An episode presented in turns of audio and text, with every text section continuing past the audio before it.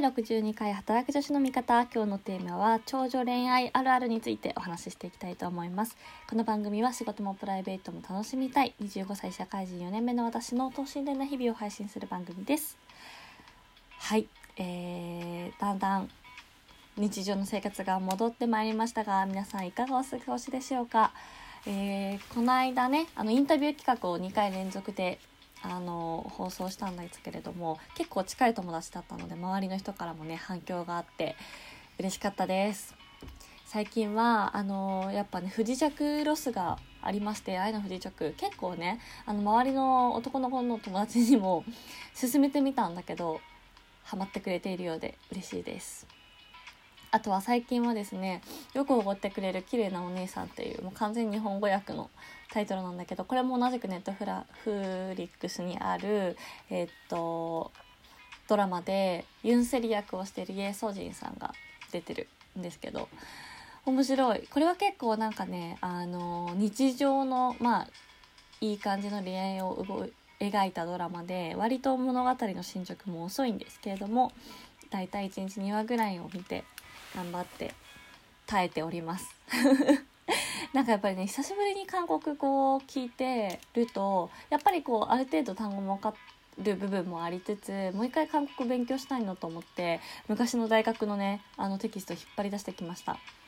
全然あのちゃんと文法とかをこう机に向かって勉強するっていうわけじゃないんだけど韓国語の勉強動画とかも見てはいそんな感じで最近私の頭の中は50%ぐらいが韓流ドラマに占められておりますが、えー、今日はですねそんな中恋愛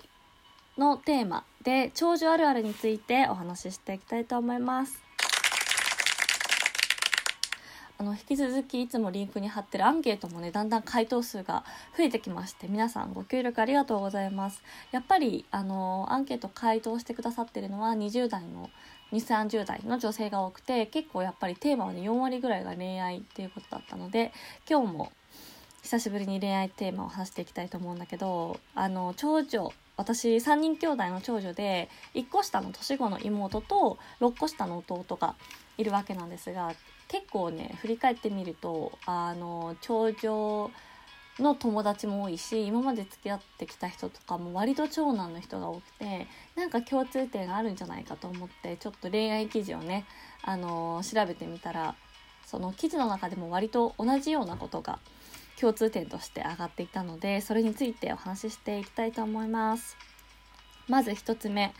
は、えー、これはまあ私というよりはその記事に書いてあった長女の恋愛あるあるっていうのをベースにそれに私が当てはまるかっていうねっていうのと自分の意見をちょっと述べていきたいと思います。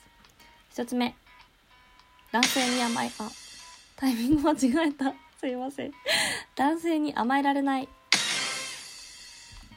これはなんか今はそんなことないと自分では思ってるんだけど当てはまるなと思ってて、まあ、やっぱりこう長女ってあの親にとってもだし、まあ、もちろん自分自身もなんだけど全てのことが初めてじゃないですか。その小学校入学とか中学高校とかっていう、まあ、その学校的なイベントにしても受験とか就職とかにしてもとりあえずね親にとっても全てが初めての子育てだからやっぱりこう自分で何とかしないとというか自分もこう主体的に情報収集をするっていうのがあるなと思っていてこれは昨日ね実はあの留学時代の友達その子も長女でご飯久しぶりに行ってたんだけどそのことも話してたんだけどなんかこうやっぱり主体性とかでここにもなんか関連してくるんじゃないかなと思っていて結構私のお母さんにもなんかアビーちゃんはアビーちゃんでもあれですよ。下の名前で言われてますけど なんか本当にせなんかなんでこんなにいつからアクティブになったんだろうねとかそんなねよく頑張ってるねとかたまにお母さんからも言われるんだけどそういうこうアクティブな感じ主体性に動いてる感じは多分そういう環境というか兄弟の一番上っていうのもあるんじゃないかなと思うんだけど、まあ、それで話を戻すと、まあ、甘えられないっていうのは結構自分で何でもかんでも頑張ってきましたみたいな人が多い気がしていてだからそれが恋愛にも反映されてるのかなって思いましたね。なんか私も最初の初めて付き合った人にはこれまさに言われてもっと甘え甘えてほしいというか頼ってほしいみたいな言われたんだけどなんか私としてそうわがままを言うっていう感覚が湧かなくてでその中高校時代の部活の子でめちゃめちゃわがままな子がいたんですよ。それはいい意味でなんだけど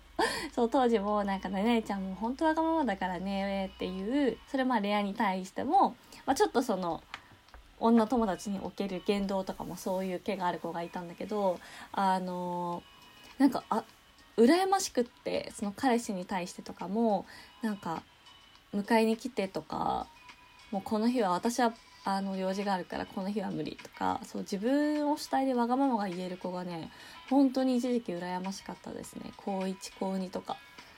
の時とかかな。なんかどうしても最初どうしていいかわからないこの恋愛のハウトゥーがない時代は 本当に甘えられなかったなと思いますね。で別にまあ社会人になってからはそんな甘える甘えないというよりは、割と建設的な恋愛をしてる気がするのでそんなこう好意的にわがまま言ったりとかはないんですけどなんかそういう若い時若い時、うん、そういう学生時代の恋愛ってやっぱりこうちょっと甘えてほしいとかそういう要素ってあるよねと思って、うん、それは苦手だったなと思いますね。2つ目が、えー、尽くしすぎてしまう。これはどうなんだろう。尽くしちゃうとか合わせちゃうとか。っていうのも、まあ、多分こう妹とか弟とかの面倒見がいい人が多いと思うのでそういうところから派生してるのかなと思うんだけど確かにこれもあるあったなって思ってそれこそ前のあの別れと出会いかな。なんだっけな。ちょっと前のラジオトークの番組でもどっかで話した気がするんだけど割となんだろうな。相手の予定を優先させて自分の予定を決めるみたいなやり方をしている時があってもうそれはまさに尽くしすぎというか合わせすぎみたいなところがあったかなと思いますね。逆に今はちょっと合わせなさすぎて彼には申し訳ないかもしれないんですけど。そう最初はやっぱりなんかとにかく相手を立てるというか無意識なんだけどね。相手に尽くすっていうのはやってしまってたなと思いました。だから今のところ2つとも当てはまってますね。もう一つがうんと推しに弱い。うだろうな。なんかあのいろんな記事で書かれてたんだけど男性からのアプローチに弱い、まあ、確かに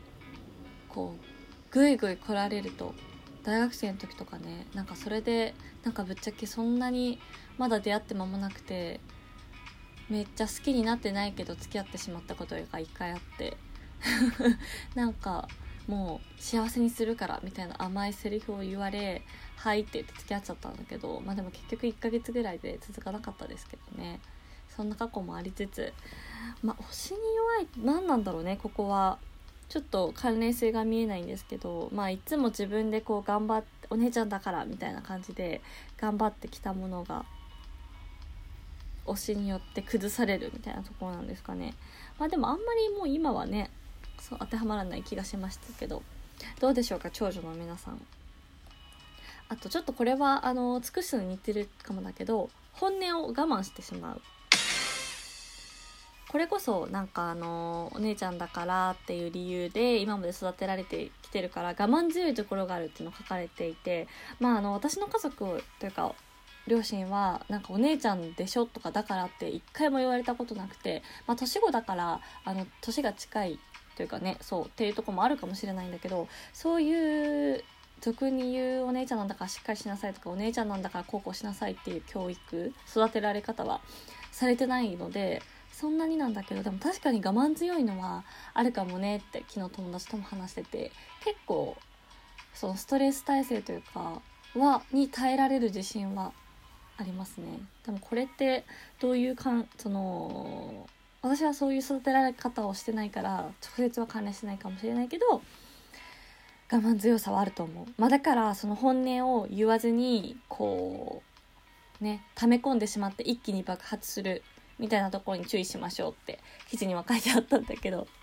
まあ確かにその気はあるかもしれないよね。そこはまあもしかしたらまああの今の彼に別に隠し事とか普段我慢していて言えてないみたいなのはないんですけどあの割と当てはまってるかなと思いました。常に思ったことすぐ言うとかはあんまなくてまあちょっと最近こういうことモヤモヤしてるなとかこれを礼を言いたいなみたいなところもちょっと一回考えてから言うようにはしてるかもですね、まあ、特に今は遠距離恋愛してるからその対面ですぐ話せるわけじゃないのでどうしてもね LINE とか電話とかだと私が言いたい意図が100%伝わらないこともあるのでそこは確かに慎重にコミュニケーションする時もあるななんて思いました。で面白かったのがあのそんな長女におすすめのタイプみたいなのが出ていて末っ子との恋愛がね星3つぐらいだったんだけど私末っ子と付き合ったことないんですよね。なんでだろうね結構私の、まあ、これも偏見ですけど割と例えば3人兄弟男の子の一番下の人とかってあの仲いい友達だといるんだけど割とこう自由奔放というかあの甘やかされてるとは言わないけどもうおそらくお父さんかお母さんとかもね男の子2人育てて3人目とかだともう自由にさせるっていうパターンが多いんじゃないかなと思っていてだからねあんまり私その何て言うんだろうそこに惹かれないって言ったら変なんですけどうん、友達としては仲良くできるんですけどこう恋愛に発展したことってないなって思いましただからそこはちょっとだけ当てはまらないですね。うん、今の彼も3人兄弟の長男なので割とその弟の面倒とかもちゃんと見てるし、あの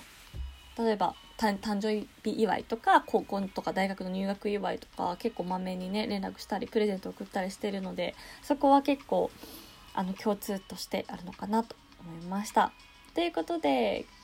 今日のトークはこの辺で失礼します。長寿あるある共感してくれたり何かコメントあったらお便りいただけると嬉しいです。今日のお相手は働く女子の味方アビーでした。バイバイ。